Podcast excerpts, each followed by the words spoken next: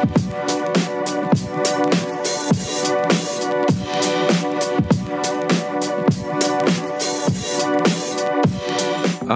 vítam vás pri počúvaní špeciálneho lifestyleového podcastu Chat s Michalom Achbergerom a Martinom Piteľom. Dnešný diel bude špeciálny knižný diel, v ktorom si predstavím zo pár typov na knihy a budem si dať, dávať aj nejaké ukážky z týchto kníh. Dobre, a koľko kníh si si pripravil, alebo aké knihy si si pripravil? Pripravil som si tri knižky. A aké? Jednu takú moju obľúbenú, z toho by som možno že začal. A to vlastne kniha, ktorú dávam ako dar. No, čo to bude? A volá sa a, táto kniha od Jána Markoša Sila rozumu v bláznivej dobe. Tú knižku poznáš. A my... Poznám, ale nemám ju prečítanú, ako ešte môžeš a... vidieť. Nachádzam sa v prvej časti tej knihy. Ale teraz si ju pochválil, tú knižku. Uh, musím povedať, že je napísaná veľmi tak uh, jednoducho ľudsky, že nečíta sa ťažko ako niektoré knihy. Áno. Ale veľmi pekne zhrňa veci o, o tom, v akom stave sa aktuálne nachádzame, čomu čelíme v médiách a tak ďalej. Áno, to vlastne je knižka o tom, ako vlastne narábať s informáciami, ako k nim pristupovať, ako kriticky myslieť. A tento uh, autor knihy, on robí aj také kurzy uh, kritického myslenia uh-huh. a robí to už aj takým, v takú formu, že ne, dávnejšie to robil formou o klasických kurzov alebo prednášok a teraz to robí taký ako keby stand-up komik. Že mm-hmm. tí ľudia si to ešte viacej zapamätajú v rámci toho vtipu a že nerobí to ako keby že prednášku, ale ako keby takú, takú srandu z toho. Že je docela zaujímavý spôsob toho prednášania. A ty si teda už túto knihu celú prečítal. Áno. A musím fakt povedať, že sa páči. Je tam strašne veľa príkladov a veľmi pekne rozčlenené tie kapitoly, že na, na, na seba tak nadvezujú a má to mhm. zmysel, že naozaj, že ja by som túto knižku dal ako základ pre e, výučbu kritického myslenia na školách, ako takú učebnicu, ak sa to mhm. niekedy v budúcnosti bude. A musím môcť. povedať, že nie je ani príliš hrubá tá kniha. Nie, to fakt, že dobre sa číta. Naozaj, že dobre sa číta. a sú tam aj obrázky? Sú tam aj obrázky, áno, napríklad teraz, čo sme otvorili obrázok Matoviča, ako sype striekačky. Injekčné striekačky, no. Áno. A v podstate tam vysvetľujú také rôzne javy aj na politickej scéne. A hovorí tam aj o tom, teda, ako narábať s informáciami a podobne, a že nie každá informácia, ktorá sa nám dostane do uší, teda, alebo čo čítame, že je pravda, ale, ale ako zistiť si vlastne, že kde je tá pravda uložená v tom texte.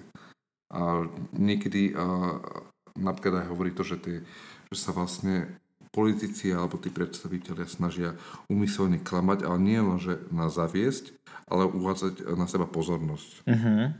Čo je napríklad čo, tiež dosť zaujímavé. Napríklad, to som možno prestrelil ten Kotleba, tiež tam uvádza, že čo vlastne daroval ten šek 1488, uh-huh. tak napríklad on vedel, že s tým bude problém, ale chcel na seba upútať tú pozornosť. No, tak z hľadiska marketingu a PR, Áno. tak Mal výbornú reklamu spravenú, všetci o tom hovoria ešte stále, keďže teraz sa rieši to obvinenie jeho. Áno, teraz bude niekedy v marci sa riešiť vlastne to obvinenie pre, predelené na vyšší vlastne charakter. Um, a hrozí mu za to 8 rokov, ak sa nemýlim. Áno, áno, tak. Ale ja by som to prešiel napríklad o, v kapitole o, tú ukážku, ktorú chcem hovoriť o, predstavách o pravde. A budeme si teda hovoriť o prvej predstave o pravde, o ktorej rozhodujú ľudia. No dobre, tak nech sa páči. Je to vlastne, tu sú typy, typy pravdy, ktoré vlastne on predstavuje a jedno z nich je teda tá ľudská pravda, ktorú vlastne oni rozhodujú, že, sú, že je pravda. Tak skúsime teraz začať a snad sa nebudem míliť. Uh, dobre. Scéna z filmu Mandrelaj od Larsa Fontiera. Na osamelej farme, kde si na juhu USA, kde sa dej odohráva, zastanú nástenné hodiny. Kto si ich zabudol natiahnuť? Keďže obyvateľia farmy žiadne iné hodiny nemajú, rozhodnú sa na čase, že sa na čase dohodnú. Dva z nich odhadnú časť z, pohol, e, z polohy slnka, ostatní ľudia na farme potom demokraticky hlasujú a víťazný čas následne nastavia na hodinách. Prejdú dni a týždne. Na epizódu s hodinami, ktoré zastali, už všetci zabudli. Grace, hlavná hrdinka filmu, zažíva na farme ťažké časy a potrebuje z nej utiecť. Dohodne sa preto s človekom zvonku, že ju odvezie preč. O polnoci sa majú stretnúť pri bráne. Grace je na mieste včas, čaká však márne, jej komplic neprichádza. O čase sa totiž nedá rozhodnúť hlasovaním. Pri diskusii v kaverni v krčme či na internete sa z času na čas môžeme stretnúť s predstavou, podľa ktorej je pravda len sociálnym konštruktom. To, že sa na nejakom tvrdení zhodne spoločenstvo ľudí, ešte tak neznamená, že dané tvrdenie je pravdivé. Na to, aby nejaké tvrdenie mohlo byť označené ako pravdivé, predsa nestačí, aby mu niekto uveril. Musí obstať v strete s skutočnosťou. Predstavte si napríklad, že vás uštipne jedovatý had. Dali by ste svojim kamarátom hlasovať, aký liek vám majú podať, alebo si necháte od lekára pichnúť sérum, ktorého účinnosť je podporená stovkami klinických testov? Ľudia samozrejme do veľkej miery ovplyvňujú svet, v ktorom žijú, určujú, čo sa v spoločnosti môže a čo sa nesmie, čo je normálne a čo naopak bláznivé, čo je hodné chvály a čo si naopak zasluhuje trest. Lenže pravda je mimo ich dosahu. Môžu odhalovať, poznávať, ale meniť ju nedokážu. Mne sa na tom páči, že je tam veľmi veľa príkladov a tie príklady sú potom uh, analyzované, rozpitvané áno, áno. Tak ako napríklad teraz bol v tejto ukážke že naozaj, že veľmi pekne ukázané. A samozrejme tie ďalšie druhy pravd e, rozvíja ďalej v, e, v tejto kapitole. Takže vlastne to bola táto knižka. Ty máš e, akú knižku pripravenú? Ja mám pripravenú knihu Ako som vozil norov od Ondreja Sokola. To je vlastne taký mladý človek, môžeme povedať ešte, mm-hmm. ktorý má 35 alebo 40 rokov. Mladý človek, hej. S tým, že on študoval prekladateľstvo ale zrušili jeho fakultu alebo nie, niečo takéto sa stalo a potom si teda chcel splniť sen a teda rozhodol sa, že bude šoférom v, v Bratislavskom mestskom podniku. Mm-hmm. Takže najprv... električku tak niečo? Práve, že autobusy staré, mm-hmm. ešte karosy staré, celkom zlé. Uh, takže uh, opisuje vlastne v tej svojej knihe, ako som vozil norov, najprv to, ako, ako pracoval v bratislavskej MHDčke a neskôr sa rozhodol aj samozrejme kvôli lepšiemu zárobku, že odíde do Norska, kde začal pracovať ako, ako šofér autobusov, najprv nejakých súkromných, teda najprv nejakých, nejaké verejnej dopravy a neskôr súkromných liniek a opisuje tam, ako sa mu vlastne darilo, ako si zvykol na tú ich mentalitu, mm-hmm. aké mal problémy, keďže nevedel jazyk a celé je to tak veľmi navtipno, odľahčene napísané, veľmi dobre sa to číta. Taká svieža, svieže čítanie, hej? Áno, áno, že ne, úplne pri tom vypnete, nič neriešite, dokonca akože smejete sa na tom, že mne sa stalo, že ja som Ako si... sa volal? Ondrej Sokol sa on volá. Mm-hmm. A mne sa stalo, že som si tú, túto knihu raz vzal do parku a troška hlasnejšie som sa smial a potom niektorí ľudia, ktorí išli okolo, tak sa na mňa pozerali, že či som v poriadku, ale áno, bol som v poriadku. A zaujímavé na tejto knihe je to, že vopred upozorňujem, je tam veľmi veľa nadávok použitých, čiže nie je to cenzurované nejakým spôsobom. A ešte poviem, že je aj pokračovanie tejto knihy, ako som vozil Norov 2. Túto knihu mám kúpenú, ale ešte som ju nečítal teda dostal som ju, ale nečítal som ju ešte nejakým spôsobom a v tom vlastne pokračovaní, to pokračovanie vyšlo vďaka tomu, že veľmi veľa ľudí mu napísalo, aby napísal ďalšiu knihu, kde vysvetlí, ako sa mu žije v tom Norsku uh-huh. a zároveň tam opisuje to, aké je napríklad šoferovanie nejakých ekologických hybridných vozidiel uh-huh. v tej zime, ktorá tam je.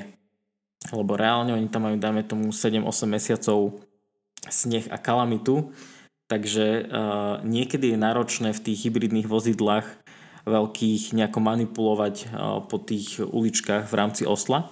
A je to teda veľmi dobrá kniha, ja ju sám odporúčam, že ak chcete vypnúť a prečítať si niečo len tak na odľahčenie, tak toto je podľa mňa veľmi čítanie, nie?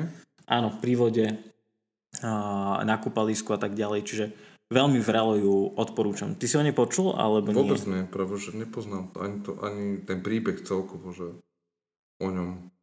To mi nejako ušlo. Tak e, nie je to teda nejaká taká kniha založená na mm, smutných udalostiach, mm-hmm. že je to skôr fakt taká oddychovka, by som tak povedal. ja nevyžívam len o takých knihách. No neviem. Ale tak dobre, daj, daj nám nejakú ukážku od tohto mladíka.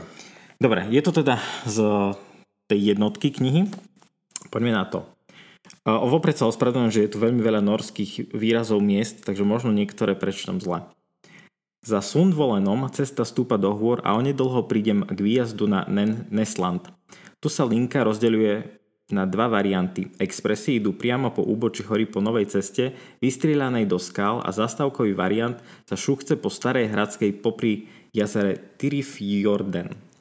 Rozdiel v dobe jazdy je asi 15 minút. Nedávno firma zástavkové spoje obmedzila, keďže dáta z pokladne ukázali, že z celej oblasti cestuje sotva 20 ľudí denne. Následne miestni spísali petíciu s 200 podpismi požadujúcu, aby sa počet spojov zachádzajúcich cez ich riť sveta, naopak, ešte navýšil, uvádzajúc okrem iných dôvodov aj pokles hodnoty ich nehnuteľností. Logika typu komerčná firma je povinná míňať svoje peniaze a voziť desiatky ľudí zachádzkou, aby mne neklesla cena chalupy, je pre norský socialistický systém symptomatická. Podľa kampane, ktorá sa rozpútala, by si človek myslel, že sme od spojenia s civilizáciou odstrihli tisícky ľudí, vrátane detského hospicu a útulku pre túlavé mačičky a nie iba pár desiatok vysokopríjmových domácností. Ak si myslíte, že na brehu idylického jazera 30 minút jazdy od centra Osla si môžu dovoliť bývať socky, skúste sa zamyslieť ešte raz. Vychádzali novinové články s titulkami ako skutočne sa Honefosčania musia do Osla až tak ponáhľať, letáky, televízne rozhovory s ľuďmi, ktorých som jak žijú v autobuse nevidel a dokonca usporiadali aj fakľový pochod s heslom V Neslande žijú ľudia, nie iba losy. Firma sa vtedy rozhodla urobiť si dobré PR a vypravila špeciálny spoj, ktorý mal protestujúcich po ukončení pochodu zadarmo odviezť domov. Lenže ako to už pri nezvyčajných a kreatívnych nápadoch manažmentu, prevádzkovým personálom označovaných ako kokotiny býva, niekde po ceste dolu pers- personálnou hierarchiou vypadlo z informácie slovko zadarmo a, a vodič pobúrených aktivistov bez milosti skasíroval. No, milé. Bolo tam všetko asi. to znamená, bola tam nadávka, boli tam nejaké prirovnania a celkovo ten autor veľmi pekne prirovnáva eh, norov alebo niektoré teda špeciálne typy obyvateľov k, k asociálom alebo teda k takým ľuďom eh, s nejakou s nejakými slabšími schopnosťami, či už psychickými, fyzickými a tak ďalej a tak ďalej. Čiže toto je moja oddychová kniha a typ číslo 1. Poďme na ďalší typ. Dobre, to je knižka, ktorá vlastne ovplyvnila a asi možno ovplyvnila aj výber uh, voľby vo voľbách 2020. Uh-huh. Snaď mnohých a snaď pozitívnym spôsobom, že nevideli v tejto knižke uh, nejakú modlu, ale ako skôr niečo, čo ich môže odputať od ich voľby. Táto knižka sa volá Kotleba od Daniela Vraždu. Ja, existujú už v podstate aj také druhé rozšírené vydanie. Je to prvé je taká skôr taká knižočka malá a to druhé je už také normálne vydanie, kde vlastne ukazuje aj to, e, ten ďalší priebeh toho kotlebu nielen ako začínal, ale v podstate ako pokračoval v rokoch v parlamente a uh-huh. kde sú tam vznikli aj ďalšie problémy s ním. A hlavne teda ukazuje to, že akým spôsobom sa dostal vlastne do povedomie tento človek, ktorý síce má nejaké vysokoškolské, myslím, že aj dvojité vzdelanie. Uh-huh. On je učiteľom vyštudovaným, ak sa nemýlim. Áno, ale teda svoje, svoje názory, ktoré sú problematické, prezentuje už od dávnej doby. A tá, táto knižka sa vlastne venuje tomu, že ako sa teda s tým potýkal a že to tiež teda nebolo pre neho jednoduché dostať sa v podstate do nejakého povedomia, ale že jeho vytrvalosťou v podstate pomáhal prenášať tie negatíva do slovenskej spoločnosti. Ty sa ako dozvedel o tejto knihe? Asi tým, že mám predplatné uh-huh. denníka. Treba vlastne povedať, že ten autor je uh, redaktorom denníka N. Takže asi tam mi to nejako vyskočilo. Hej, a ty hej. si vedel už aj o tej predchádzajúcej verzii? Áno, alebo vedel tejto? som. Vedel som ešte pre tebou, ak som to spomínal. Uh-huh. Vedel som, že existuje. To som to ešte máme kúpiť, že nech si prečítal, tak sme to nestili, ale tak to nevadí. Ale prečítam teda ukážku, ktorá sa zaoberá ešte teda jeho začiatkami, keď bol na škole a dostalo sa už aj k tomu to, že o, že vznikli tam v podstate nejaké problémy medzi riaditeľom a medzi ním a po, v podstate riaditeľ sa ho snažil už nejakým spôsobom vyhodiť alebo nejakým spôsobom eliminovať a ako to vlastne vzniklo. Je to vlastne z takej podkapitolky Nedá sa vyhodiť. Rediteľ gymnázia si však uvedomoval, že učiteľ informatiky sa stáva politickým problémom. Budem sa ho pýtať, ako si predstavuje svoju ďalšiu budúcnosť, či chce zostať v škole, alebo pôjde politickou cestou. Prekvapovalo ho, že faklový pochod po spojitosti úrady povolili. To je tak, pospolitosť je vlastne strana, ktorú začínal Marian Kotleba. A takúto stranu zaregistrovali na ministerstve. Ak im to všetci povolili, tak to má zastaviť takúto stranu riaditeľ školy. Už vtedy rozmýšľal nad tým, že ak Kotleba neporuší zákon, vyhodiť ho z práce bude problém. K týmto úvahám sa mohol vrátiť o rok neskôr, keď Kotlebu zobrali policajti po oslavách SMP a dopisoval si s Ficom. Reakcie premiéra či vtedajšieho župana Milana Murgaša zo Smeru, že so svojimi postojmi by nemal pracovať v školstve, učiteľa informatiky nezrušovali. Už o pár dní, 4. september, krátko pred 8 hodinou ráno, prišiel normálne do práce. Sucho skonštatoval, že snahy o jeho prepustenie sú výsledkom práce komunistických kádrov, ktoré zostali vo vedení kraja. Vedel, že pokiaľ nebol právoplatne odsudený, nemôžu ho vyhodiť. Aj Župa tvrdila, že má zviazané ruky. Hovorca Martin Krupa povedal, že na rozdiel od štátnej správy nemôžu použiť etický kódex a prepustiť zamestnanca za to, čo robí Kotleba. Argumentoval prípadom, keď nechodili, e, nevyhodil učiteľku z juhu Slovenska, ktorá si privyrábala poskytovanie erotických služieb. Župan Murgaš to neúspešne skúsil s podnetom hlavnej školskej inšpektorke, aby urobila v gymnáziu kontrolu.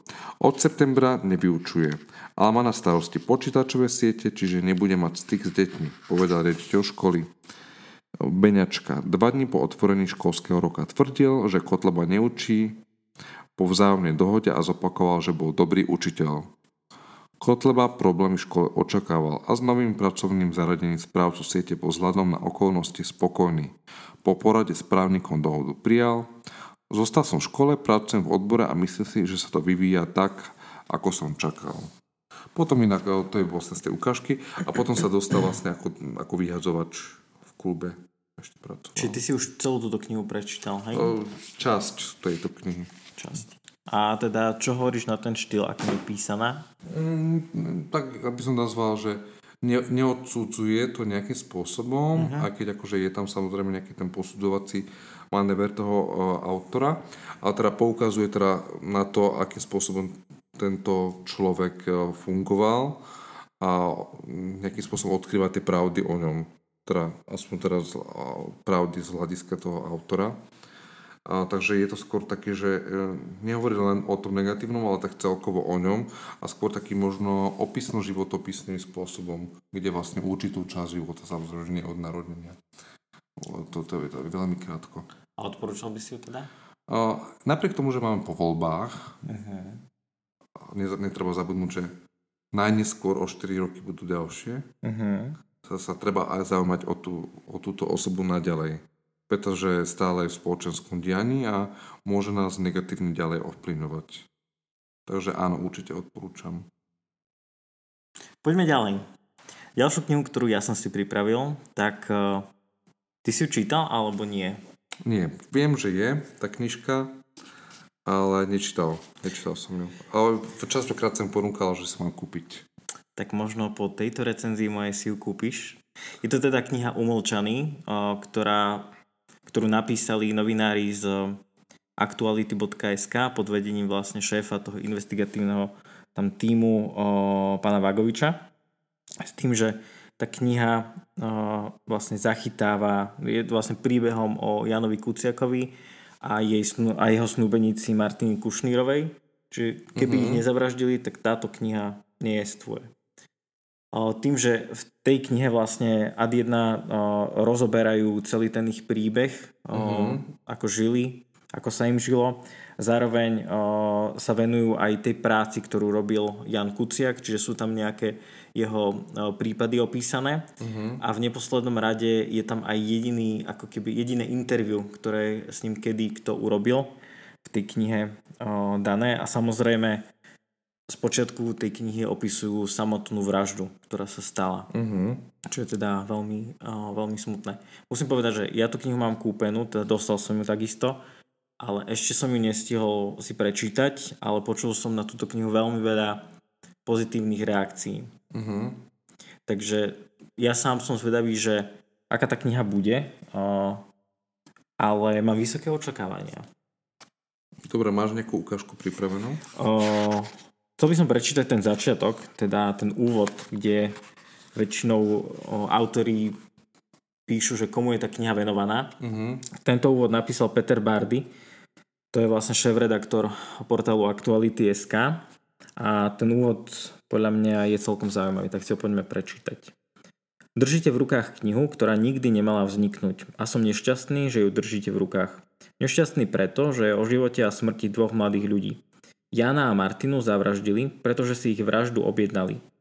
Objednať si vraždu, toto slovné spojenie je také hrozné, že vo mne aj po mesiacoch od popravy Jana a Martiny vyvoláva zdesenie.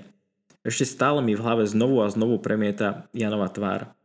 Usmieva sa a pýta, či rozumiem jeho textu alebo infografike.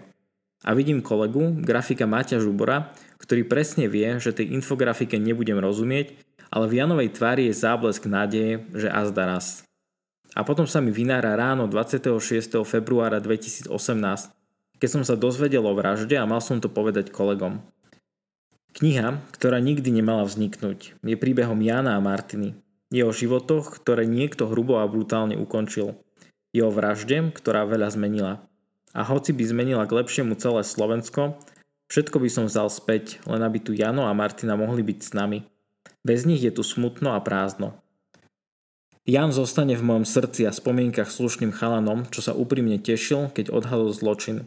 Zodpovedným novinárom, ktorý, za, ktorý sa z času na čas aj trošku frustrovaný pýtal, kedy už pôjdu všetci tí kriminálnici, o ktorých písal do väzenia.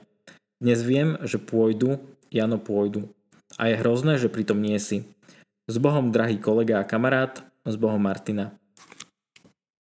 To je vlastne, myslím si, že celkom um, citlivý úvod tej mm-hmm. knihy. Ja poviem, že sú tam aj nejaké fotografie. Áno, sú tam aj fotografie, aj priamo vlastne o, z jeho detstva, z mm-hmm. miesta činu, tam sú fotografie.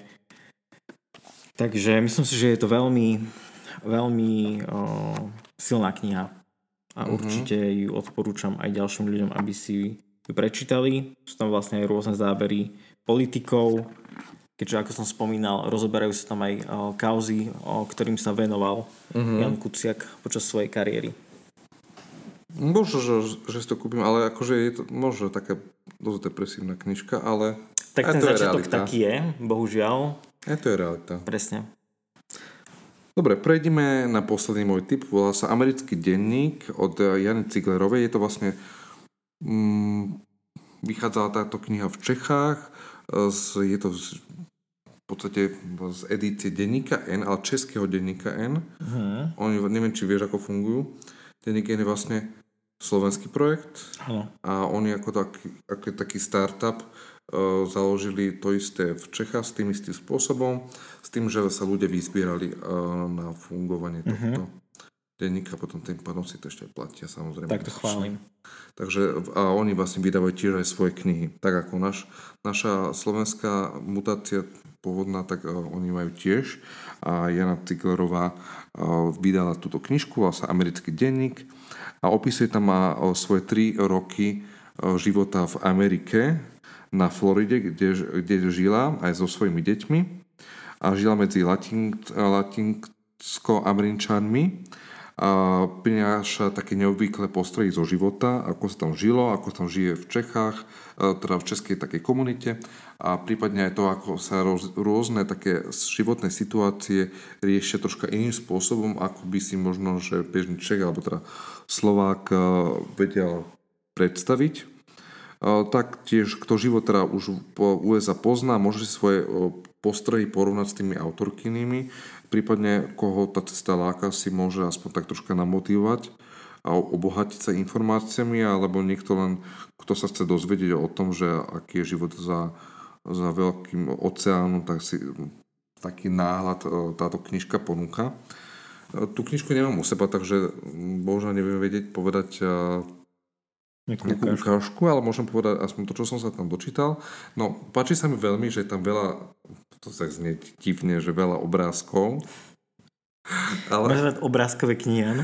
ale zase veľkým tam ilustruje vlastne tú realitu. Ona si zase veľa rada fotila, alebo čo. Mm-hmm. A fotila pri každej príležitosti, príležitosti a je tam strašne veľa tých takých tých praktických vecí. Samozrejme, že to uh, texty, dosť veľa, ale je tam veľmi veľa obrázkov, kde ukazuje presne, že ako to funguje v tej Amerike a že niekedy je to predsa fakt iná kultúra, je to vlastne niečo iné ako Európa a ukazuje tam ten rozdiel.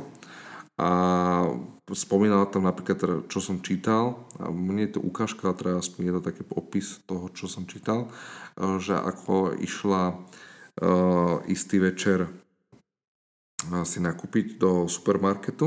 Uh-huh. Tam tie supermarkety majú také troška väčšie, a keď tie menšie sú väčšie. Uh-huh a išla si teda nakúpiť do supermarketu a videla tam, že bola zlacnená e, fľaša vína, taká veľká fľaša vína, e, že ja tak sa potešila, že s babami, že si to vypijú večer, že sa potešia, že za, za akú super cenu to kúpila.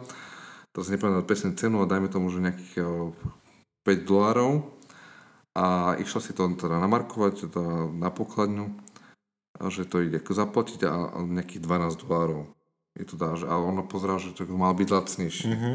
A že nie, že to, že, po, že to je... Plus daň. Že takto vychádza, že za, za túto cenu. Že bohužiaľ, že, že tá menšia fľaša je lacnejšia v zlave. OK. A že to si ale nevšimla. Že tak nevadí, že takto zrušíme, že nebudem kupovať toľko tú, za, za toľko tú fľašu. No a potom vlastne ako to, e, ako to zaplatila, tak e, jak si balila veci, tak za ňou došla nejaká predavačka iná, ktorá videla, že sa vlastne, že si to vlastne um, zrušila tú platbu a že zobrala si bezvyšný tovar. A došla za ňou, že prečo sa to zrušila, že lebo to, je, lebo to bolo drahé, že si to nevšimla, mm. tak ona išla uh, v podstate na to miesto s tou pani, že, že hej, že je, máte pravdu, že, že jedna, jedna fľaša stojí proste viacej a tá, tá druhá stojí menej, aj keď je v zlave. No a nakoniec to, že jej dala tú fľašu, tú väčšiu za tú cenu tej menšej. Mm-hmm. Že jej to vlastne chýba toho obchodníka, že, že to tak zle umiestnili. OK. Tak na Slovensku, čo viem, robil som v jednom supermarkete, by sám od seba za tebou neprišiel človek a neriešil by to. Ale ty, ak by si prišiel, reálne by ti cenovky boli zle pri tých. Eh, fľašiach, tak vtedy by ti to uznali. Áno, áno. Takže Ale u, u sami to, od seba by určite neprišli. U, u nich to v podstate tak, nejako, že proste s nejakým takým, no, spôsobom, ale teraz spomínal to, že, že pretočky, predavačky sú extrémne milé až tak prehnane, ale proste, že to, oni to tak majú tak naučené. Tak toto bolo nie že ukážka, ale aspoň mm-hmm. popis toho textu z tejto no, knižky. Dobre. A ja prejdem teda na poslednú o, svoju ukážku. Áno. Ide konkrétne o, o knihu, ktorá sa zaoberá autobiografiou športovca jedného. Mm-hmm. Ja veľmi rád čítam autobiografie, hlavne o športovcoch a, a hlavne takých, ktorých sledujem výkony. Mm-hmm. Čiže táto kniha sa volá Odchylka a je to vlastne kniha o tom životnom príbehu Mateja Tóta. Mm-hmm. Predpokladám, že vieš, kto to je. Áno. Dobre, výborne. Tá kniha sa vlastne zaoberá hlavne tým, ako sa ad 1 on dostal na vrchol a stal sa vlastne olimpijským víťazom. Taký životopis teda klasický. Áno, áno. A, ale je to vlastne napísané, uh, napísal to novinár Michal Červený takisto z denníka N, ktorý vlastne strávil hodiny s Matejom a ten mu vlastne rozprával celý ten svoj príbeh. A je to písané v prvej osobe a druhá časť, alebo tá značná časť tej knihy sa zaoberá tým samotným prípadom, kedy ho obvinili z toho, že, že, že bral nejaký doping uh-huh. a rozoberajú to, uh, ako vlastne prebiehal celý ten proces od toho, čo ho obvinili, až po to, čo zháňal teda obhajobu. Uh-huh. Najal si za to vlastne lekárov a nejakých právnikov, stal ho to cez 60 tisíc eur, tá jeho obhajoba. Až po moment, kedy teda uznali, že, že je teda nevinný a nedopoval. Celý ten príbeh je založený na tom, že jeho obvinili kvôli biologickému pasu. Biologický pás je vlastne taký nový spôsob, akým sledujú pri športovcoch, či brali doping, keďže mm-hmm. Sú tam pravidelné kontroly moču a krvi a ak sú tam nejaké odchylky, tak na základe toho oni majú predpoklad, že teda berete nejaký doping alebo brali ste alebo ste nejakým spôsobom dopovali. V jeho prípade konkrétne tu na pri Matejovi si mysleli to, že si odoberá krv a že pri športových výkonoch kde potrebuje veľa energie a nejaký výdaj vyšší, tak vtedy si tú krv ako keby pridáva do tela a to z toho dôvodu, tam mysleli si z toho dôvodu, že vtedy keď mu brali tú krv, tak mu klesol veľmi hemoglobín uh-huh. a nemal teda dostatok červených krviniek. A ak je človek, dajme tomu na nejakom sústredení vo vyššej nadmorskej výške, tak vtedy sa mu tvorí viac červených krviniek a to robil vlastne aj ten legendárny Louis Armstrong, že vtedy uh-huh. si ako keby bral svoju krv preč e, z tela, teda po nejakých čiastkach a potom, keď mal podať skvelý športový výkon, tak pred samotným výkonom si dal do tela späť tú svoju vlastnú krv, ale s tým, že tam bolo oveľa viac červených doštičiek, ktoré e, pomáhajú k lepšiemu výkonu a uh-huh. vlastne telu dodajú oveľa väčšie množstvo energie. Veľmi skrátke povedané, o čom je biologický pás. A, ale teda určite odporúčam túto knihu. Má približne 200 strán. Uh, asi tak okolo 150 strán je nejaký text, potom 50 strán sú čisto obrázky, ktoré zachytávajú celú tú kariéru mm. toho športovca.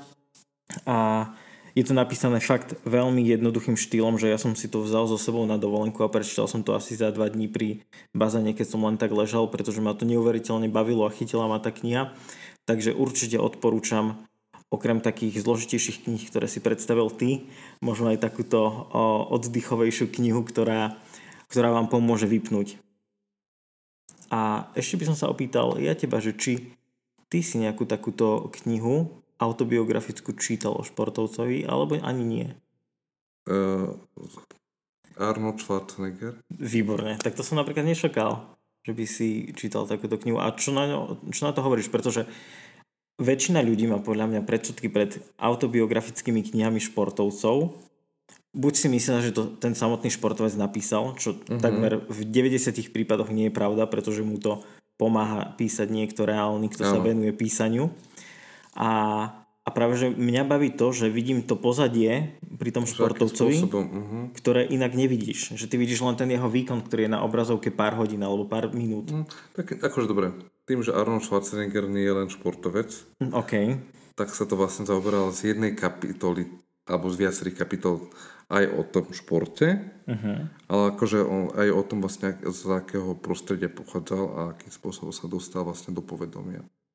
Že vlastne potom on išiel cez, cez filmy vlastne do, do povedomia nejakým spôsobom. Tým, že bol vlastne aktívny športovec, aj popri filmoch vlastne on ešte stále športoval a v podstate sa dostal do takéhoto povedomia. S tým teda, že samozrejme, že mala nejaké škandály sexuálne, aj nazvime to mierne pornografické. Ale akože tá knižka je dobrá. Ukazuje aj, aj kariéru guvernéra, ukazuje tú politickú stránku, ukazuje tu jeho názorové, v podstate um, aj majetok tam ukazuje, mm-hmm. všetko akože naozaj, že veľmi úspešný človek z malej rakúskej dedinky. No dobrá, čisto športovcovi by si nekúpil knihu? Mm, možno áno, ale nie som tak, že až tak športovo naklonený v zmysle v tom, že by som po, prečítal čítal takéto. Skôr ja som skôr tak akože spoločensky osobne, osoby naklonené, že také uh-huh. čítam. Napríklad to som čítal autobiografiu od, o, rozmýšľam, mm, o Andy Hiricovi. Uh-huh. Inventúra. OK.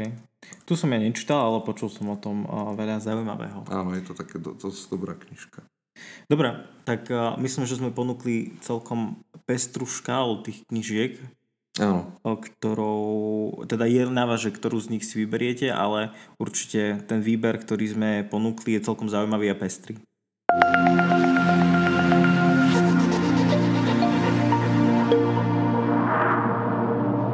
Ďakujem, že ste nás opäť počúvali. Nájdete nás vo svojich mobilných telefónoch, Apple podcastoch, Google podcastoch, na YouTube, SoundCloud a Spotify.